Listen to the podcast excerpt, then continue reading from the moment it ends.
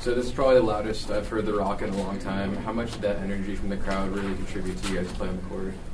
I think we, at home, I mean, we have one of the best student sections in the nation, so we try to use that to our advantage, obviously, and hopefully it goes to their disadvantage. But I think tonight The Rock came out and really helped us get this one.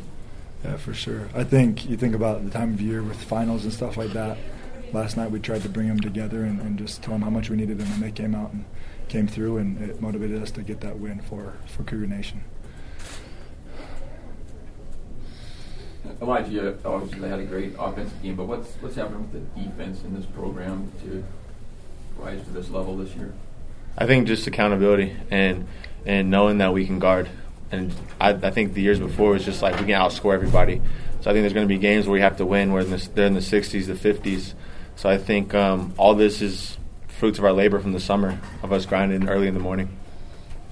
Peyton, you really came in and gave them a lift in that second half. What would that feel like after kind of the season you've had so far? It felt great. I mean, I've always been a team-first guy, and at moments, last season it was hard to do, and this season's been difficult at times, but I know that I'm going to, when I get my chance, like tonight, like against UMass, I'm going to be able to come through and make the most of it. And I know the coaches can continue to give me a little bit more trust every single game. And ultimately, I just do it for my guys, because they've got my back and I've got their back, and we're in this together.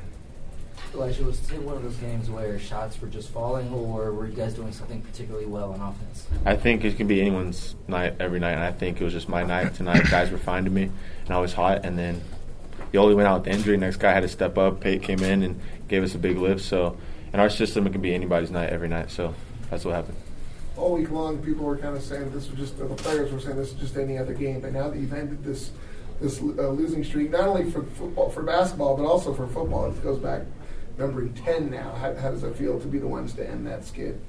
I think for me, I'm not from Utah, so I don't feel the big rivalry. So just approaching it like every other game and staying with a calm mind. But I know this guy Pate, he's been ready since he was 3 to play this game. So it was a big one for him, and a lot of guys who are in state, there's a lot of emotion there, but all the teammates understand how much emotion. We try to hone that in, and we got to win.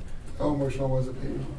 Very emotional. I mean, coming in last night, I'm surprised I slept so well, because today was something special. I mean, I've been a bleed blue guy since birth, pretty much, and so to be able to get a chance to experience the rivalry firsthand, to play in this game, to come through clutch in some situations, knock down a couple shots, and be there for my team was special, and I'll never forget this moment. And I'm just glad we got a signature win against a really, really good team.